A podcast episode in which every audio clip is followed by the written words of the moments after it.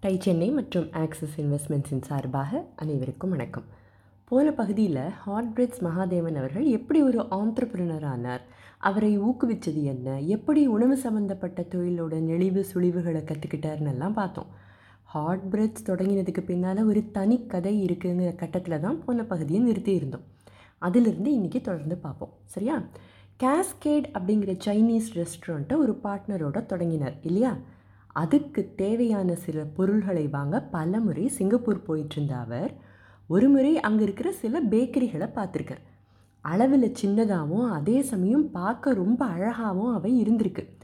அதே மாதிரியான பேக்கரிகளை இங்கேயும் தொடங்கினா என்னன்னு யோசிச்சார்.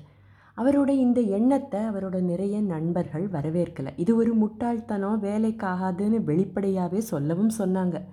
அதுவரை பிரெட் விற்கிற பேக்கரிக்கு மக்கள் எதுக்கு போவாங்க? யோசிச்சு பாருங்கள் பிரெட்டுனாலே ஏதோ உடல்நிலை சரியில்லாதவங்க சாப்பிட்ற உணவு அப்படின்னு எல்லாரும் நினச்சிட்டு இருந்த காலம் அது. ஆனால் மகாதேவனுக்கு வேறு பல ஐடியாஸும் இருந்தது. ஏதோ பிரெட் விற்கிற பேக்கரியாக அவர் அதை பார்க்கல. ஜப்பானியர்கள் பேக்கரி பொருள்களில் எந்த விதமான புதிய விஷயங்களை அறிமுகப்படுத்தி இருந்தாங்கங்கிறத பற்றியும் இவர் நிறைய ஆராய்ச்சி செஞ்சு வச்சுருந்தார். நம் சென்னை மக்களுக்கு நிச்சயம் பிடிக்குங்கிற நம்பிக்கையில் அதுவரை பார்த்திராத பலவிதமான பேக்ட் ஐட்டம்ஸை அறிமுகப்படுத்தினர். இவை எல்லாமே சூப்பர் ஹிட் சென்னை எக்மோரில் இருக்கிற அல்சா மாலில் தான் ஹாட் பிரெட்ஸோட முதல் கடை. எப்பொழுதும் கூட்டம் நிரம்பி வழிஞ்சிக்கிட்டே இருக்குமா? முதல் நாள்லிருந்தே இதிலெல்லாம் லாபம் வரவும் தொடங்கியிருக்கு. ஒரே வருஷத்தில் பிரேக் ஈவன் இதுக்கப்புறம் ஹாட் பிரெட்ஸோட வளர்ச்சி ஏறுமுகமாக தான் இருந்திருக்கு. ஹாட் பிரெட்ஸ் மகாதேவன் அப்படிங்கிற பேரும் நிலச்சி போச்சு. வாடிக்கையாளர்களை புரிஞ்சுக்கிட்டா அவங்களுக்கு என்ன தேவைங்கிறத தெளிவாக தெரிஞ்சுக்கிட்டா அவங்களோட நம்பிக்கையுடனான ஒரு பிணைப்பை அதாவது பாண்டிங்கை ஏற்படுத்திக்கிட்டா. தொழிலில் பல புதிய டைமென்ஷன்ஸ் யுக்திகள் நிச்சயமாக நம்மளால் யோசிக்க முடியும் அப்படிங்கிறது அவருடைய திடமான நம்பிக்கை. இது அவரோட பிலீஃப் சிஸ்டம்லேருந்து வந்த நம்பிக்கைன்னு கூட சொல்லலாம். இவரோட பெற்றோரும் மருத்துவர்களாக மற்றவங்களுக்கு சேவை செஞ்சுக்கிட்டு தான் இருந்தாங்க. ஆனால் அவங்க கிட்ட வலியோடையும் வேதனையோடையும் இருக்கிறவங்க தானே வருவாங்க. இவரோ மக்களோட தொடர்பில் இருக்கணும். அதுவும் அவங்க சந்தோஷமாக இருக்கிற மனநிலையில் இருக்கணும். ஃபுட் ஒரு விதமான செலிப்ரேஷனாக இருக்கணும்னு நினச்சார் பிஸ்னஸ் வித் ஹியூமன் டச் இவர் தொடங்கின நிறுவனத்தோட அசைக்க முடியாத கோட்பாடாக இருந்தது. இதில் பாடம்னு பார்த்தா நிறைய இருக்குது ஒரு சில விஷயங்களை பற்றி மட்டும் பார்ப்போம். முதல் விஷயம் கன்விக்ஷன் தொழில் முனைவோர்களை தொடர்ந்து செயல்பட வைக்கிறது அவங்களோட கன்விக்ஷன் தான். இது நிச்சயம் வேலை செய்யும் அப்படிங்கிற அந்த நம்பிக்கை. இது மட்டும் இருந்தால் போதாதே வெற்றி பெறுவதற்கான கடின உழைப்பும் தேவை. சுற்றி இருக்கிறவங்க பேக்கரி தொழிலெல்லாம் சரியாகாதுன்னு சொன்னாலும் அதை வித்தியாசப்படுத்தி காட்ட முடியும்னு நம்பினாரே அதற்கான உழைப்பையும் கொடுத்தாரே மகாதேவன். அது அவரோட வெற்றிக்கு முதல் படிக்கல் இல்லையா?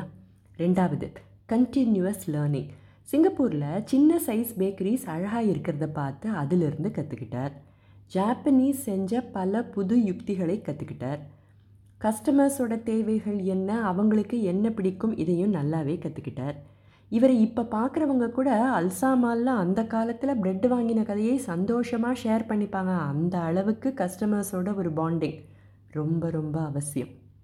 மூணாவது பாயிண்ட் கஸ்டமர் சென்ட்ரிசிட்டி அவங்களுக்கு என்ன வேணும் அப்படின்னு எங்களுக்கு தெரியும். அப்படிங்கிறதையெல்லாம் மீறி கஸ்டமர்ஸோட விருப்பங்கள் தேவைகள் ஆசைகள் இவற்றை மட்டுமே மையப்படுத்தி அவங்களுக்கு ஏற்ற மாதிரி தொழிலை நடத்துகிற பாங்கு. கஸ்டமர்ஸை கவரணுன்னா இந்த கஸ்டமர் சென்ட்ரிசிட்டி ரொம்ப முக்கியம். ஒரு நிறுவனம் கொடுக்குற அனுபவமே வாடிக்கையாளர்களை திரும்ப திரும்ப வரவழைக்கும். ஏதோ ஒரு மேஜிக்னால் ஒரு கனவு நினைவாகாது.